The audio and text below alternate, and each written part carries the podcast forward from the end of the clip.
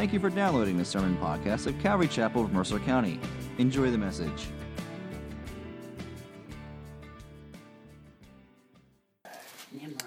We are now we finished chapter 10, but there was a phrase in the chapter that or a couple of verses in the chapter that we wanted to come back and look at a little more closely. So uh, if you look back at chapter 10 verse 8 remember we were looking at the uh, all of these nations they call it the table of nations um, all of these uh, people that descended from noah and his three sons when they came off the boat uh, or the ark. And then you may recall noah he had the three sons shem ham and japheth. If you look at verse 2 that kind of traces the line of japheth one of his sons.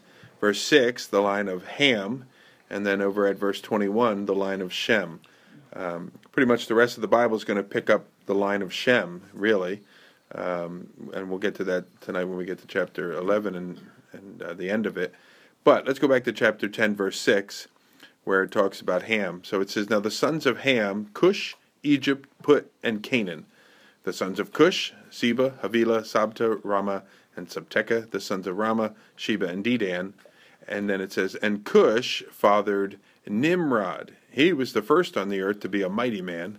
Sounds like a superhero. He was a mighty hunter before the Lord, it says. Therefore it is said, like Nimrod, a mighty hunter before the Lord.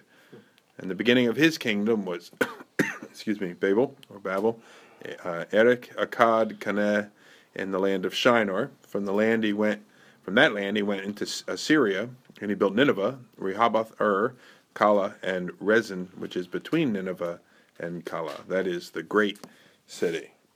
All right, so we have Nimrod. What's that? Okay, I thought someone said my name. Um, let's point out a couple things. First off, where it uses the word in verse 8, uh, the two words, mighty man. Uh, he was the first on the earth to be a mighty man. Some of your versions may have something different than that. Fearless. It, it says that he was fearless. He was a fearless leader. He was a mighty one. Mine says Mighty Hunter. Mighty uh, in eight or oh, in I'm nine? Sorry. In eight is Mighty One. Mighty one. Okay, and nine says mighty hunter. Yeah. Right. And one is italicized in mine. So he was mighty. He was mighty. Yeah, some versions, or you can translate it actually. None of, not many of ours do, but as giant. And so some people start making co- connection with the giants that we just talked about pre-flood to Nimrod and and all of that. Um, but the word giant there would be more like saying, well, he was a giant of a man, you know, like uh, in his industry or, or something like that. Character or just um, presence. just you know that that presence that is uh, takes over sort of a, a world or a culture or a room or something. Um, so I don't think we're talking about him being a giant in the sense of some of the ways we were discussing. Um, other ways it could be translated champion, warrior, chief, uh, and things like that. So this fellow was a champion, a warrior uh, of sorts. Now, as uh, Suzanne pointed out, verse 9, it says, And he was a mighty hunter before the Lord. Now, I think of a hunter, I think of guys going out like Tracy with her car, hunting down deer, you know, and things like that. Uh, you know, I think of them going out and getting animals and things like that. Um, but that's not uh, what is referring to as far as Nimrod is concerned. What do we think Nimrod was a mighty hunter of? Warrior. He was a warrior. Fought other tribes. Yeah, so if anybody, people is what he's hunting in a sense of. He's going to war uh, against these people. You will we'll see that he has this kingdom um, that's mentioned here in the verses, and he attains his kingdom and maintains his kingdom through his force and fighting prowess. Um, so, not hunting animals, if you will, but men. Um, he's a warrior. Now, Nimrod, anyone know what it means? Rebel, rebel. Yeah, it means let us rebel. So, which parent thought that was a good idea to name their kid Nimrod? You know what I mean? And the beginning of his kingdom was Babel. Mm. The beginning of the kingdom. Mm-hmm. Go ahead. Okay, all right, thank you. Tease for you. Um, But anyway. Before the Lord, I always thought before the Lord is kind of like A good thing? Yeah, Yeah. like you know, he was he came before the Lord. So I'm thinking, you know, what Lord had to do with him being the warrior, or was just the Lord saw him doing what he was doing. I think the latter. Yes. Yeah. Okay. I think so too. And And if he was a violent man and, and he was a you know vicious warrior, he was doing it in God's face, so to speak, right? Without any regard for him. there is a Jewish Targum. Anyone know what a Targum is? It's uh, like a commentary. Um, the the Midrash. Have you heard of the Midrash? They're like commentaries, but the those commentaries have almost come. It's almost like in, in like the Catholic Church, and the Pope can make a statement, um, and if it's an official papal statement, that it takes on the same uh, weight, if you will, as like the Bible, for instance. So the Midrash, they're commentaries which have almost become Bible for um, Ju- the Jews as well. But the Targum is like a little less than that. Um, well, anyway, it said this of Nimrod. It said Nimrod was a hunter, and these are like a couple thousand years old, if not longer. It said Nimrod was a hunter of the sons of men, saying to them, "quote Depart from the judgment of the Lord, and adhere to the judgment of Nimrod." Now, so that you could hear that, and you could say, "De- "Depart from the judgment of the Lord," in the sense of clean up your act, so you're not judged. But the idea is, you know what? We're not going to be submissive to God anymore. We're going to be submissive to me, uh, to Nimrod. Um, so, in that respect, he's sort of referred to as sort of an anti-Yahweh evangelist. You know, preaching uh, this message here.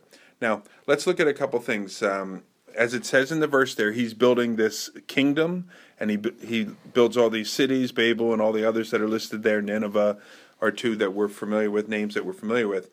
Um, what was the last instruction given uh, to, besides the curse, I guess, of Canaan, but sort of the last instruction that God gave to man? Go and multiply the earth. Yeah, that's back in chapter 9, verse 1 and verse 7.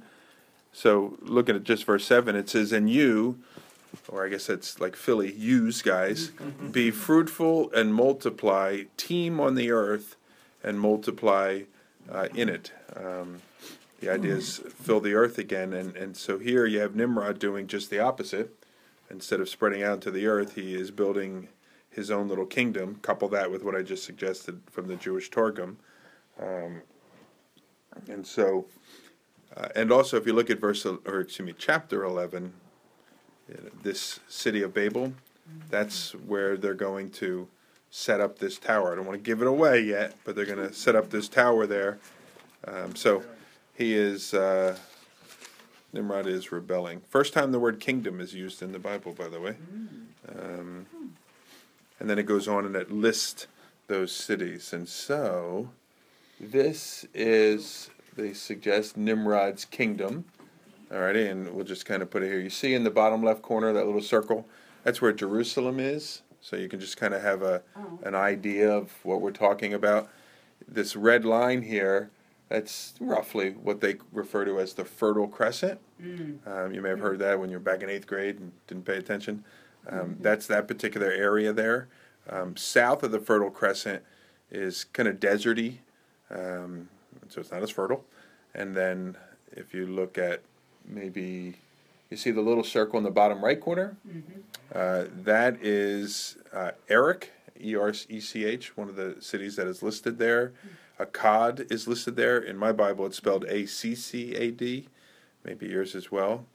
Um, another little circle around the city of uh, Babylon. That's toward the bottom there. Then you go up north. Uh, Assyria is circled, as well as Nineveh and Cala, um, which is uh, C A L A, which is also in our passage in chapter 10. So this is where, uh, you know, I didn't go out and survey the land to check if these were accurate, um, but this is where they're suggesting these places are, or were, I guess is a better way. And so Nimrod has quite a bit of uh, territory, if you will, for himself, almost a northern and a southern portion. Okay? I give you a little idea of that. All right, any other thoughts on Nimrod?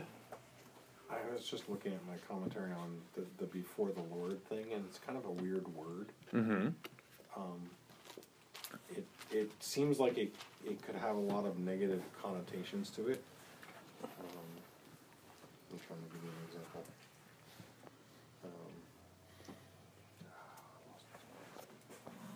Is it along the tones of like Sodom and Gomorrah were sinning greatly and, and their sins were piling up? um, like things like against um, before the Lord. Okay, so it's like uh, in the face of.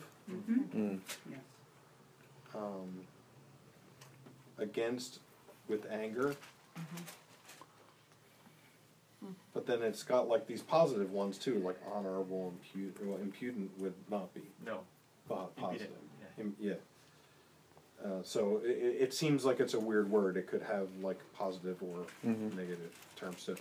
So um, my Believer Bible's commentary that's on my phone says that it was in rebellion against God. Mm-hmm. Like he was out to conquer Yeah. in a bad way. Well, face. the statement about um, Genesis nine seven that you know I want you to spread out, and he doesn't, and then the fact that what happens in chapter eleven at at ba- Babel there or Babel there, uh, and it being one of his cities, all seems to point toward the other. All right. Okay. Well, and what he was doing in that city. Uh, when in chapter ten or eleven or eleven? Yeah. Right. Yes, sir. Um, I, I don't wanna ruin, hopefully not ruin. Turn the tape off. Pause. Uh, the type of the Antichrist. I don't know if you're gonna go. No, I wasn't going to go there. How so? Um, well, world dictator, um, going against the Lord. Um, Uh huh. um, and in Micah, five? Um, kind of alludes the Assyrian is the forecasted world leader in the end times. So could he be Ah, a, Syria. a predecessor to that? Something about it. There's a lot of scuttle, a lot of scuttle on the internet about the, the Nimrod spirit returning. Hmm. Because it has to, the Antichrist, right? So the one that says we will, you know, go against God and Mm-hmm. become gods ourselves and that whole vein of thinking. Was he the king of um, Babel? Well, he was, in a sense, whether that's the term they used, I'm not sure, but Okay. he was in charge of it. And All right, he yeah, killed I anyone who wasn't. Yeah. I guess you could say he was his, the leader. Yeah, The definitely. CEO. Um, Definitely. Uh, Chuck Missler, when he talks about it, he- one of the titles, you know, again, just his, his Sure. title, accept it, but um, Nimrod the second is his name for the Antichrist. Is that right? Yeah. Wow, he Like, not really Nimrod goes. himself, but in the Right, right. same vibe. Gotcha. So, Wow, he really goes down Mm-hmm. there. Okay. Unless he really was, unless this Nimrod really was inhabited by a demonic spirit, Yeah. then it could actually be returning Yeah. Right. back Could be that same. when they get let out. Right. All right. For for what that's worth. Yeah, yeah. Well, yeah, it's a whole nother thing. All right. Yeah, when we get to Bell, you, are we there yet? We're going there right now. Yeah, yeah. I got a few comments. No, on that. yeah. Okay, well, let me read. Did you want to say something, No, man? just his, his rebellion wasn't just as simply having a bad life and carousing and, and just letting go. No. He very purposefully set up a kingdom. Yes. So he very purposely had an objective, he had power, he, he had a, that rebellion against God. So he Mhm. set himself up against God.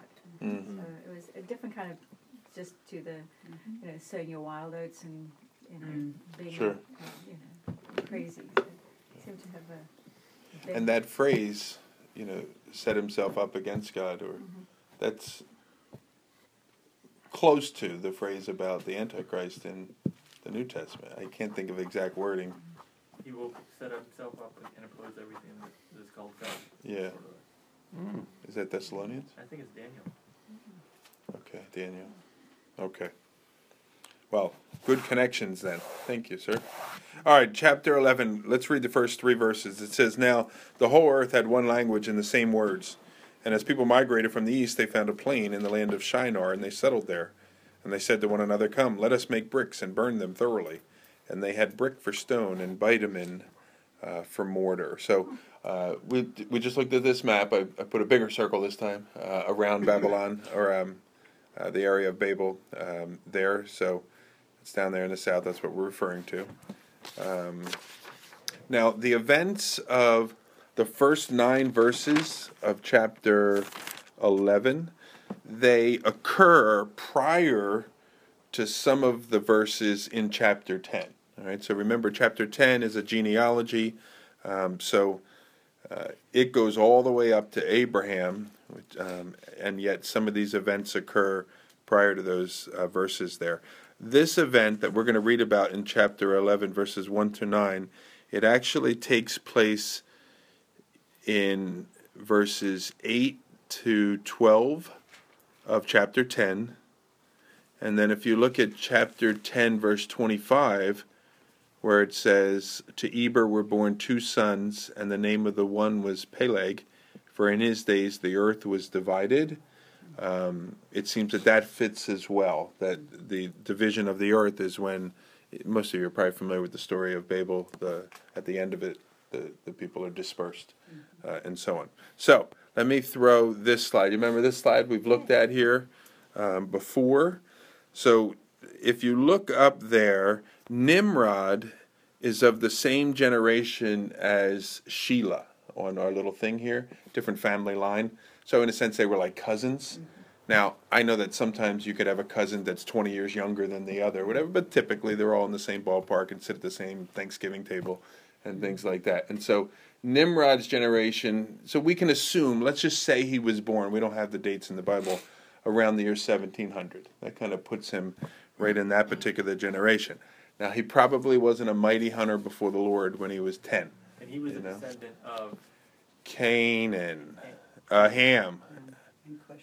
Yep, Ham and Cush, okay. not Canaan. That was his uncle. Um, and this is following Shem's line, which I'm just throwing up there to show you some things. So let's just assume that he wasn't a mighty hunter when he was five or ten years old. If, I, if we're assuming he was born in 1700, let's just say that he waited until he was about 40 or 50 years old. That's going to put him about 1750 or so that he starts taking over the world. Um, and Peleg, which is what 1025 says, to Eber were born two sons. The name of the one was Peleg, for in his days the earth was divided. He was born, as you can see there, in 1757. And so that's right around that time. So it seems that this is when this is occurring, somewhere right around the 1750s or 1756, maybe, who knows.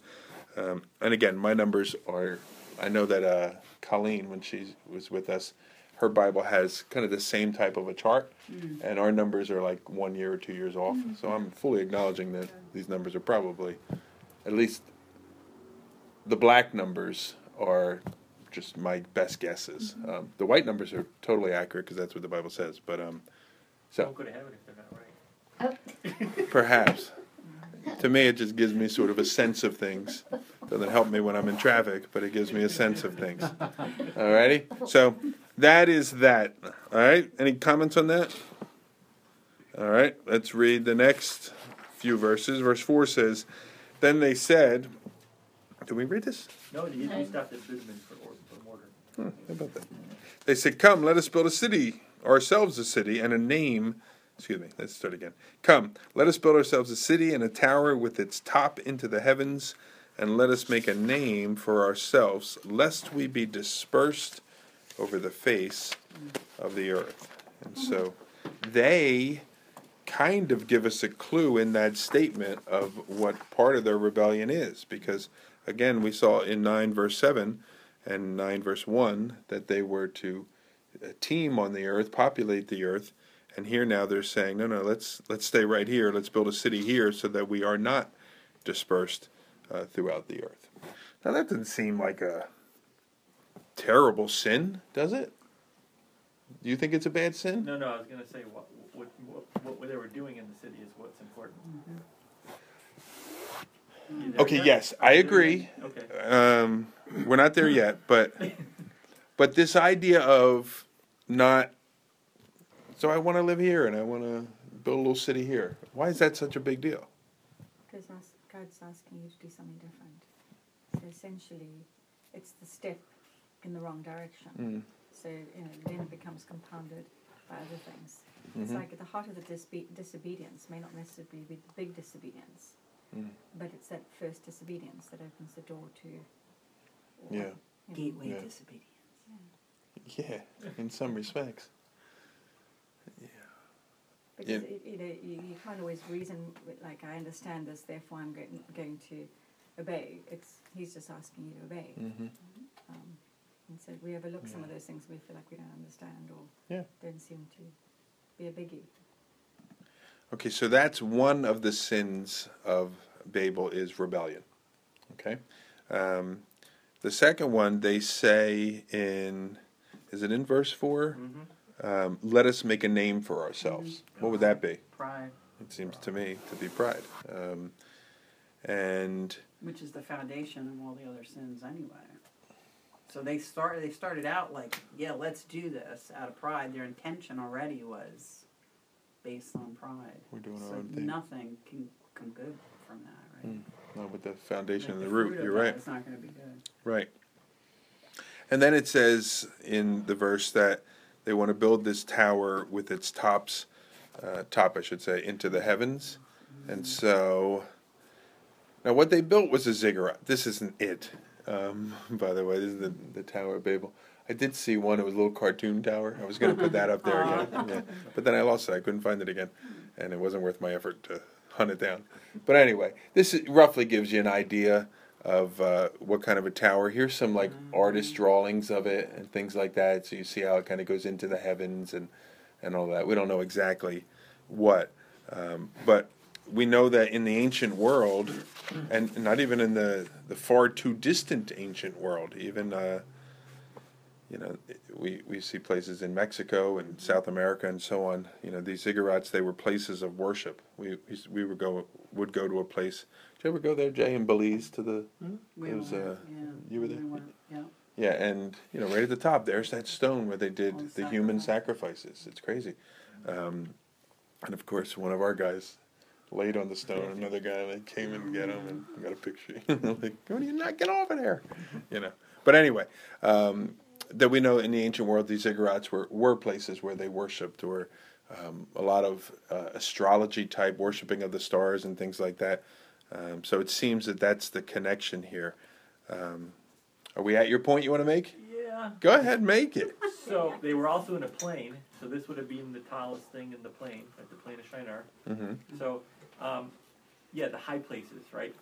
Yeah. And, and what they said with it, so it's okay. Okay, so had- had they just done it just to be building a place of worship, even though that's bad enough, they said, "Come, let us build a tower with the tops in the heavens," Mhm. which means they wanted to ascend up into the, the you know, Mm. the place of God, Yeah. That's very good. which is the temptation way back from Mhm. the garden. Yeah. You will know good and evil and become as God. So they were trying to get there with their own efforts, building this tower. And again, some people have said, well, there's things going on in the world now that people are trying to, you know, well, take over God's role in reproduction, take over God's role in life and death, end of life, end of death Mm. issues Mhm. on that scale. But then there's also all the satanic, Mhm. you know, spiritual stuff that's going on with trying to access this power. Hmm. And it's getting, you know, Illuminati, if you want to Mhm. put out there. Mm-hmm. So, You said it. so and that's why they like see. Nimrod, the Nimrod spirit's coming back because the world is coalescing around these ideas Mhm. of one world government, one world religion, one, you know. Mm. Mm-hmm. Okay, so you have um, a guy whose name means "let us rebel," disobeying God's Not a good command. No, disobeying God's command to populate the earth, instead concentrating it in a place, building this place of worship, um, and around this idea of, and it seems taking this new religion in a sense that he has, this anti Yahweh evangelist that he is, and physically as a mighty warrior. Um, taking that like uh, trying to advance that kingdom you know so it's uh, it's not good. And then and ultimately building a tower that would reach into the heavens. You know, heavens being the kind of the dwelling place of God in a sense. Everybody kind of thinks that, um, and um, man can never make his way to God and reach God. You know, I, I think of Joseph. Uh, no, no, Jacob has his dream, and it says Oh, that yeah. there's a ladder Yeah. that it comes down from heaven, and the angels descend and does send back in a sense. You know that it comes from God down to man. That's how uh, the things of God work, uh, or are supposed to work, I should say. And yet we have the opposite here. Okay. I think it's sad that there's no. I mean, there's no. There's no opposition to him. There's, you know, like there was Noah, and now we come this generation. You think there'd be somebody saying, "Did you not remember the water part?" You know, Mm. it, there's just no outcry uh, against him. There's no people calling on God at this time. It's like, what happened? How Yeah, many we're- generations are we from Noah? We're like four generations, Four generations, but and there's less than a hundred years. Well, you said the Arpa Chod was built was born one year after the flood, right? Two years it says after the flood. Okay, so it's only So my there's my numbers are probably off only because one generation removed from the first person b- born after the flood. So Yeah. Did they not see that this guy was bad and doing the wrong thing, or were they just too busy populating? Having fun. He was, Whatever. he was a mighty warrior. What are you gonna do? yeah. Yeah. Yep. Okay. All right, let's uh, go on. Verse 5. And the Lord came down to see the city and the tower which the children of man had built. What's that called? When the Lord comes down. Trouble. okay, that's true too. That's the start of a Pentecostal message. now. The Lord came down. yeah. So I don't know if he- you know there was the Lord was physically walking around on the earth. If so, then you're having a theophany. Um, doesn't seem as if he encountered anybody and like talked with people or anything like that. But so whatever that exactly means, the Lord takes notice of, sees this city, sees the tower, um, which the children of man had built, and the Lord said, "Now to who did he say that?" Divine counsel. Yeah. Us, the capital U. and. All right, to himself, and uh, there's communication, much like we saw in the book of uh, well Genesis early on. Um, Let us make man in our image. It says, "Behold, they are one people, and they all have one language, and this is only the beginning of what they will do." And again, remember, as Suzanne pointed out, you know, it, the foundation was rebellion. Um, nothing good's going to come, or pride, I think, is what she said. And then it goes on. It says, "And nothing that they propose to do will now be impossible for them." Um, so, uh, the Lord says in verse 7 Come, let us go down there and confuse their language, so that they may not understand one another's speech. So the Lord dispersed them from there over the face of all the earth, and they left off building the city. So, the city that they were building was only partially built, apparently, because they uh, they ran into a, a little difficulty halfway through. Now, what do you think God's afraid of when he says, I don't know, afraid is the right word, but when he says, uh, nothing they propose to do will be impossible for them? He's like, it sounds like he's given them over to their sin. That's the impression that. He is giving them over? Yeah, yeah, like How so? like in um, like in Romans when they when they talk about how God finally got to a point where He just gave them over to their reprobate minds. Okay. And it, um, I'm wondering if it's like the same sort of situation. Like, let them have a great time because I'm about to come down and really, you know, like they're going to be in the throes of their activity when He comes down and shows His glory. Okay. I, I thought a bit the opposite. What did you think? Mercy. like That he's not garden. giving them over oh, to their oh, may- sin. Oh, maybe. Like in the garden, You he know, lived I know, underneath I the tree of the tree of life, so they didn't live forever. Here, he didn't let them finish their work because the rebellion would have been astronomical. Oh, so him coming down was a way And of confusing them the languages. Oh, right, yeah.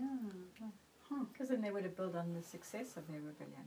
Uh-huh. And just They they would would have. So he like saved prove the them from themselves. Yeah, in a sense. That's what I was thinking. Oh, that's cool. Yeah.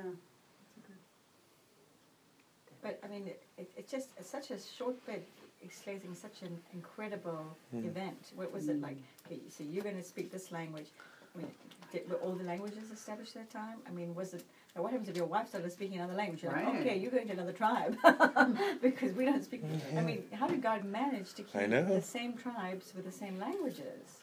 Or was that just a hit That and miss? doesn't sound too hard Yeah, I know, but it's, it's Forgot. incre- I mean, it's a hard, it's just incredible. Yeah. The- And so little is actually, like, it's not. You're saying if it's Di- instantaneous, God basically said reboot.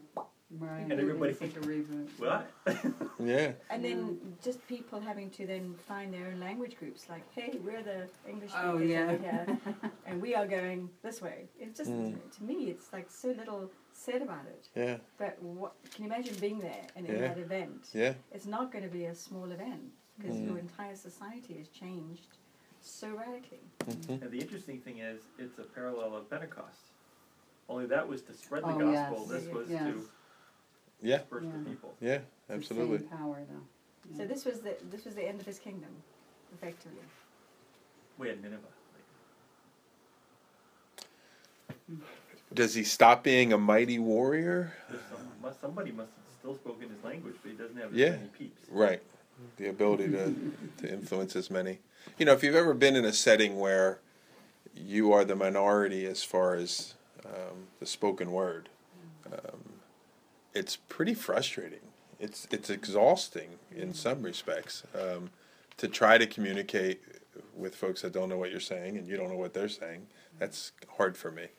Um, I was even in Kenya where they speak English, but they speak it with such an accent Mm. that I was like, you had to work to like make out what they're saying, and I kept saying, "Oh, you said," in there like, and I'm like three sentences away, you know, and it just gets really tiring and frustrating, and you can just imagine, you know, the. I can see fights breaking out and That's things like that, and yeah, like you know, and all that kind of stuff. So it must have been a crazy situation. I'm not looking much at you guys. I'm sorry.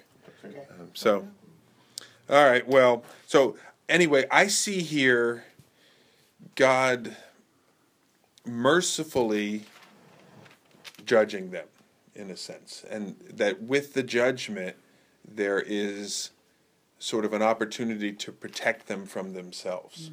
Um, and so they are, as it says, they're dispersed. Um, then it says, verse 9, therefore its name was called uh, Babel, because there the Lord confused the language of all the earth. So the word Babel, um, it's, I mean, obviously the Hebrew letters look completely different, but it, it means, or it translates to Babel, uh, but it means confusion. Now we say uh, you're babbling, and we're talking about just not making any sense when you speak. Um, so, uh, was it called Babel before? or after. It seems like it was named that before, um, but nonetheless, it now it means what it says, uh, and it says, "And from there the Lord dispersed them over the face of uh, the earth." And I, I think that's what's meant, as I mentioned earlier, by chapter ten, verse twenty-five. Uh, people look at that and they think that's when the what do we call it, the Pan- Pangea, that that happened in ten twenty-five, that the earth was divided. To me, that would give the impression of blam and it quickly divided or whatever. It, it seems to me, from what we understand, is that the Earth is sort of slowly um, drifting and moving. Um, so, But I the think people were dispersed. The people were that's what I think it's referring to the people. The earth was divided. Yeah. Okay. Okay. So, uh, just an interesting thought uh, Mhm. to throw out. Um, probably the first time since Noah's time have we been able to be like the people of Babel. I mean, literally, our English ability is to the- com- uh, to communicate across the world, to translate things easily, to We have a translator over yeah, there. yeah. See that? Okay. You know, one person pointed out that the common language of our world, they didn't say it was English, they said it was mathematics. And that, like, I could type something in my in English and it could translate and be picked up somewhere else and and that's through mathematical equations or something I don't know. I used to have a boss who used to do business with people in other countries, and I used to say to him, "But you don't speak any of their languages." He said, "I write down a number, they write down a number, and we agree on a number." and I was like, "Okay," because I was like, "Do we need a translator? Do we need a?" And he was like, Mm-mm, "I write numbers, they write numbers," and wow. and I was like, "Wow, Yeah, how about that? that's how the deal was done." It's fun. So, Jay, any other comment on that? I'm sorry. Um, no, I have another useless piece of information. We love it. Come on, throw it out there. The uh, U.S. Embassy in Baghdad. Yeah, what about that? You know Something. Isn't that crazy? It's it's the largest embassy in the entire world in Baghdad, um, and employs like fifteen thousand people. To do what? No idea. It's a giant facility, and it looks like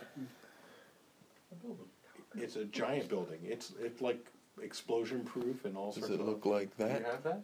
Pretty much. No, no. it's not that. It kind of does. Yeah. Um, now, that's probably that's significant I just for another reason. no, I just that Baghdad's not Babylon, but you know it's just an interesting note for, like I said, useless piece of information. Okay. But you were saying so all the okay, if math or English, whatever, is now again enabled the world to be unified to do this, Yeah. right? Working itself up to the end. True. Well, I'm just, you know, it, and what does it mean that we have the largest embassy there? I know that Chuck Missler probably had something on that because I think they're trying to connect the internet of the east mm-hmm. to the internet of the west in the same area as well. That's and- in the city of Babylon, I heard. yeah, yeah. That's the nexus. So of there's all sorts of interesting stuff around that area. Like How close are Babylon and Baghdad? Sixty miles. 60 miles. Okay. Yeah, it's almost due south. so. Yeah, and you thought Babylon was destroyed. It was conquered. It was never destroyed. Yeah. There you We go. still got the hang, some bits of the hanging garden There hanging. you There, it's inhabited. Um, Saddam Hussein built a palace there. It's there are people. We have a base there. So yeah, there are people there. So it's that part of prophecy. I don't think it's been fulfilled yet. Just saying. Okay, so what, um, for those not as familiar, what are the prophecies you're referring to as far as Babylon? Well, that it'll be utterly destroyed and never inhabited again. Okay. And that Yeah. Well, if that's if that's a literal destruction, and not if not a spiritual destruction. You talking Revelation? Yeah. Fallen, fallen is Babylon, the Great. My But take on that I my conviction is it's spiritual and physical. I think they're both true. Okay, so there's this idea that in the last days that Babylon, uh, mystery Babylon, will become perhaps the headquarters of this Thus, world empire, the Needing a large embassy. Yeah, Oh, yeah. yeah. And a palace. Well, I think it's pretty Has to be cool. rebuilt Who's first who's before going to can Baghdad? destroyed. That's what I want to know. Like, Really? it has to be rebuilt fully before it can be destroyed, because Right. otherwise. Right. That's yeah. I mean, 150 years ago, who would have thought Israel would exist? hmm And I think you can use Babylon as another litmus test to to just say, hey, the Bible said this already. Mhm. Um, so who knows? Although some people say Babylon is referring to the world system. Mm-hmm. Yeah. Yeah, I, I, I think it's that both. could be the physical Sure. manifestation of it, but it's And the Israel was the church. I- It's true. You you know what I'm saying? Like Yeah, yeah. so, so the people who didn't, we didn't, who were preaching in the t- days of Israel not existing, believed that the church Right. represented Israel. Not all of them. Not all of them. There were some True. people of faith that were like, it's got to come back, which is Right. remarkable. So it could be both. Is my point. Yeah, I agree with you. Bob, what were you going to say? Oh, just there's, uh, I'm just looking at my note here, Babel, which they say that is Babylon. hmm Word is Akkadian origin and means gateway to God. Hmm. Yeah, Bab El. hmm And now it just became Babel. Confusion. Mm. Hmm. Mm. Yeah. All right, are we ready to move on? All right, let's look at verse 10. Uh, so we'll go from 10 to 26. These are the descendants of Shem. So remember, you have uh, Noah having the three sons Shem, Ham, and Japheth. Um, And we already saw Japheth and his descendants. We already, we really did all of them in chapter 10, even verses 21 through kind of the end of the chapter. We looked at a bunch of descendants of Shem. Well, now we're going to uh, go back a little more closely and look at these. Um, so it says this Now these are the generations of Shem. When Shem was a 100 years old, he fathered Arpachshad two years after the flood. And Shem lived after he fathered Arpachshad 500 years and had other sons and daughters. So, going back to chapter 5, verse 32, we know that Shem was the son of Noah. Um, at that point, we're only told that when Noah was 500, he had three boys. Um, I guess you can interpret that that he uh, had triplets when he was a 500 year old man, but that's probably not accurate. Um, and so, what this verse does is it gives us the ability to figure out Arpachshad's, or excuse me, Shem's um, birth year. So, we have, I'm going to show you that in a second, but this will go on to show you how old he is. Um, so, I created that chart. I showed you a little bit, kind of the timeline thing and, and comparing. This verse allows us to figure out when that was because it says that he gave birth to Arpachshad two years after the flood um, when he was 100 years old. So if the flood was 1656, I don't know if it means when it started or when it ended. So let's just say it's 1658. 100 years before that is 1558. So he was born in 1558. All right. For me, that's exciting just because I like these things, and it gives us the ability to get all the way up to Abraham and know the generations. I will say some people have suggested there are missing generations. Um, they're just not mentioned, and you go from to grandsons or whatever. And if that's the case, then my numbers are all off. Um, I think it says what it says it says, and so I just take it like that. All right, so um, brings us all the way up to Abraham, roughly around the year the 2000th year of history. But we'll talk about that. Got to keep moving. So we have uh, this particular slide showing you Shem. All right, now the first number you have there, where it says one to ten, that's the first ten generations from Adam to Noah. Uh, and you may recall their average lifespan was 905 years. All right, so you can see after the flood here, Shem is significantly lower um, at 600 years. Alrighty? Now, verse 12 says, Now, when Arpachshad, he had lived 35 years, he fathered Shelah. And Arpachshad lived after he fathered Shelah 403 years, and he had other sons and daughters. So Arpachshad drops down to 438 years, which again, this this formula, if you were here for us with, with us in chapter 5, it's a different formula from chapter 5. Um, and what I mean by that is, chapter 5, it says, things like this. It says, When Seth had lived 105 years, he fathered Enosh. He lived after that 870 years. All the days of his life were 912 years. Kind of does the math for us. This one we have to do the math ourselves. I guess we're getting advanced, you know, so they're like, you can do it. And so 35 plus 4, 3. So he lives, as it says there, 438 years. Verse 14 When Shelah lived 30 years, he fathered Eber. And Shelah lived after he fathered Eber 403 years. So his total then would be 433, as you can see there, right about the same as Arpachshad. All right, verse 16. When Eber lived 34 years, he fathered Peleg, and uh, I think, Paul, you called him Pegleg, didn't you? yeah, weren't you saying he was a pirate or something? No, I didn't say Uh, that. that wasn't you? Okay. Um, All right. All right. Verse eight, 17 And Eber lived after he fathered Peleg 430 years, and he had other sons and daughters. So that adds up to 464, a little bit uh, more, roughly the same though. Verse 18 Now when Peleg had lived 30 years, he fathered Ru, and Peleg lived after he fathered Ru 209 years. So he's way down there to 239. He ate too much meat, um, perhaps. Um, Well, you said, oh, when Peleg, so when Peleg, the, the, the earth was divided, I wonder if that just meant that now living was a little bit harder, right? Because now you're competing with all these other people for food and know, And- you move. who was the mighty warrior running around killing everybody, you know. Um, so you got that guy. So yeah, that that makes sense. Um, so this guy's two thirty nine, verse twenty. When Ru had lived thirty two years, he fathered Serug, and Ru lived after he fathered Serug two hundred and seven years. So this guy here, two hundred and thirty nine, also. Then verse 22, Serug lived 30 years, he fathered Nahor, and then he lived 200 years. And so as you can see, that's 230. Verse 24, when Nahor lived 29 years, he fathered Terah, and Nahor lived after he fathered Terah 119 years. So look at that, he's all the way down to 148.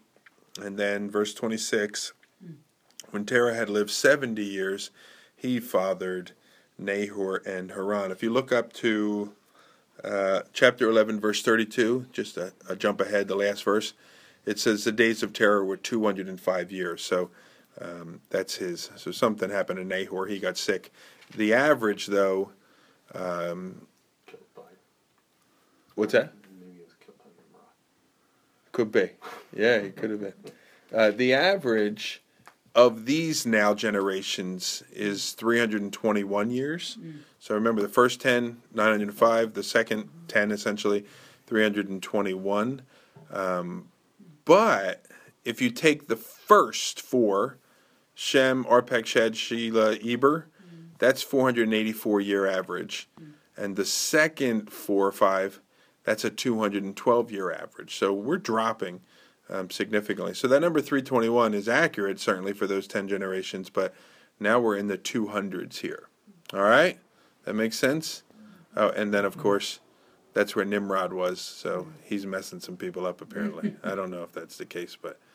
All right, so, and I throw that up there, just a comparison now 905 down to 212. All right?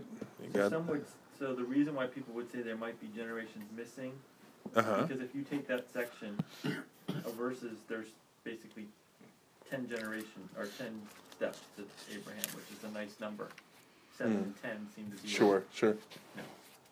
Just saying. That's why people. And so they're kind of like, what's the chances it's Yeah. going to be that? Sure. Well, Lord can do whatever he wants. You know what I mean? So, okay, let's see here. Uh, all right, let's go to this one. You may we we've shown you this a lot here, uh, but because of the listing of Arpachshad two years after the flood, we can figure him out. Shem, fifteen fifty eight. Um, I think. Yes, sir. I don't know. I'm just trying to figure out, the first three after Shem, they're, how far apart are they, sixty years? Like on birth. Yeah. I'm just trying to think generationally speaking. Oh, it's about 30 years that somebody gives birth. Is that what you're asking? I'm saying is, this group of people lived approximately the same length of time, and then it drops to this group of people, Okay, and then this group of people. okay. It's, uh, so it just, I was just A visual- striking me yeah, as you were kinda going through groups the other chart, how it almost seemed like after some period of time, it. A it- shift. Yeah, a sudden shift down to, you know, from four hundred years to two hundred years. Mhm. That's a significant drop. It's not, it's like saying, you know, we went from living seventy-seven years to fifty, you know. Yeah. Percentage wise, Yeah. so. uh, There's also some discussion about, uh, the, why did Terah give, had three kids at seventy years? Abraham being, well, does it mean that at seventy years he had three kids total? Or does it mean that Abraham was born when Terah was seven? Right, right. Um, because you, we are, it's great that you see he's lined up, Noah and Abraham were contemporaries, that's what I think you're pointing out, but some people have talked about Abraham might have been born earlier. Yeah. And even had more overlap. Yeah, so I put the C there for around 1948. So Yeah. that's circa 1948. That's the latest he could have been born, um, if indeed he was born when when Terah turned 70. But I suspect he's 20, 25 years, 30 years earlier than 1948, maybe closer to 1918 or something. Um, they, they're not necessarily living in the same area. not necessarily in the same area, but certainly in the same time period. known Yeah. All right, so that's the purpose of that. So I say that because I think this, this book of Enoch that was written, it, see, it, I think there's a story in there about Abraham going to visit his great, great, great, great, great grandfather and learning the ways of the Lord from Mm, Noah, okay. So, take for what it is. Yeah, exactly. Okay. Um, let's read verse 27. Now, and following. Now, these are the generations of Terah. Terah fathered Abraham, Nahor, excuse me, Abram, Nahor, and Haran, and Haran fathered Lot. All right, so, oop, got a little error there with me. Sorry about that. It's Hara Haran. It's hara Haran. Alrighty, but that's uh, his three sons there. Verse 28 And Haran died in the presence of his father Terah, in the land of his kindred in Ur of the Chaldeans. So no Haran. There he goes. Poor fella. Um, and Abram and Nahor took wives, wives, I mean, and the name of Abram's wife was Sarai. There she is. And the name of Nahor's wife was Milcah. And boy, it got messed up again. It wasn't That's messed. just your text, the text box. It wasn't on my computer. It was fine. Yeah, Oh, sometimes well. it shifts when you change it to a PowerPoint. Those silly things. All right. Um, now, notice this, though, about Milcah. It says that Milcah was the daughter of Haran, who was the father of Milcah and Iscah. Now, they have a brother named Haran, so it could be that Nahor married his niece, or it could just be another guy out there named Haran. Um, This was not uncommon, what, that he married his niece? because Right. Abraham Yeah. and Sarai are half sisters. Yeah. Brother and sister. I would assume, based on the fact that it just used the name Haran, that it's the niece. The same. Um, otherwise, it would have said something like, "Not that one," you know, yeah, or whatever. right, right. But who knows exactly? But I'm going with that. Mm-hmm. Alrighty. Um, and then verse thirty, it says, "Now Sarai was barren; she had no child." Two reasons that's there. One is because we're talking about these people having these kids and so on, Mm-hmm. but two because we're going to come back to it and it's going to be a significant story that um, is going to be important. So file it away. Teal it, teen it up. What's that? Teeing it Teeing it up, right. All right, verse 31. Now it says, Terah took Abram his son and Lot, the son of Haran. So, Gets more yeah, so there's Lot, Haran, the son of uh, Haran. And it says, oh, we had to go to this one. Milcah went from Haran's kid, if you will, to Nahor's wife. So that's why she moves up there. And, oh, where'd Lot go? Well, Lot's supposed to be over here. And I'm pointing on my. He's supposed to be under, essentially, Abram and Sarah. So he moves over. That's a bummer. And that leaves Pixar verso. Wonder what happened. And poor Iscah. Yeah, I don't know what she's up to. But anyway, Lot. Uh, here it says that he goes with Terah and Abram and Sarah, and then eventually he'll be sort of in the care of Abram and Sarah. And it says they went together from Ur of the Chaldeans to go into the land of Canaan, uh, but when they came to Haran, they settled there. So, if you look on this particular map we, we looked at before, again, that's the Fertile Crescent there. Ur is the one circled all the way down the bottom. Um, we'll learn about the call later on, but these guys leave that area uh, at, at the minimum, the four of them. I don't know if there's a wife or something in there as well. But Abram, Sarah, Lot, and Terah, they go and they essentially, I don't have the exact location, but they, they kind of stop up here. Um, that's roughly where the area of Haran is. Um, and there they sort of settle in. That's where Terah will actually die. Um, and as we're going to see in chapter 12, Abram is going to be called again um, to keep on going, if you will. So, And Nimrod's out of the picture, right? We're, we're many hundreds of years later? Or um, well, we think, we don't know how long he lived, right? no, it doesn't say. It seems that after Babel, he's out of the picture. So he was at Aptarchad. Yeah, he was between Aparchad and Eber. So between 16. It's a long No, no, no. He was um, a contemporary of Shelah. So we, Okay. we said prob around 1700 we, we put him in that ballpark. So, Technically, could have been alive. So I've decided that your numbers are absolutely one hundred percent correct. really? Yes. Why? Abram was born in nineteen forty-eight. Yeah. Israel. Israel was born in 1948. All right. See that? Okay. And then verse 32 the days of Terah were 205 years, and he died in Haran, which is interesting because that's the name of his son. Um, Perhaps he- now, two hundred in a couple hundred years, look out. Or hundred years from now, 2108. twenty-one oh eight. Okay. It's coming back. All right. Let's not put that on there. Just kidding. That was Jay. He was kidding. All right. So next week it's the call of Abram. So that should be awesome. All right. Um, you can read ahead. Let's uh, pray. Father, thank you for um, just a fun time to, to go through the Word together again. And uh, Lord, we know that we live in dark days. Lord, we're just seeing uh, more and more folks um, not giving you any honor, really.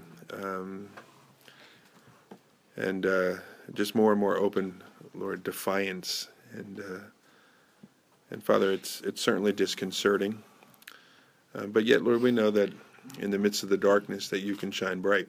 And uh, so, Lord, we pray for opportunities. We know you're working on people's hearts. Lord, we uh, we know that there are others, Lord, that uh, will be brought into your kingdom. And so we pray, Lord, uh, however long we may have here on the earth, that you would use us.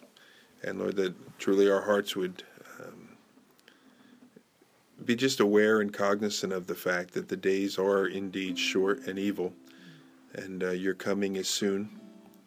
And that, Lord, we would use, Lord, every moment um, to advance your kingdom. So thank you, Lord, for each other. Lord, what a blessing. We pray in your name. Amen.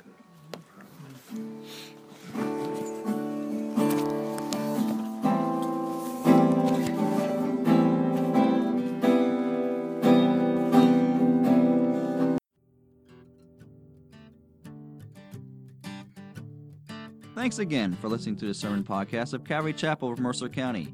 If you would like more information about the church, its ministries, its worship services, or its small groups, please visit ccmercer.com or download the church app to your phone.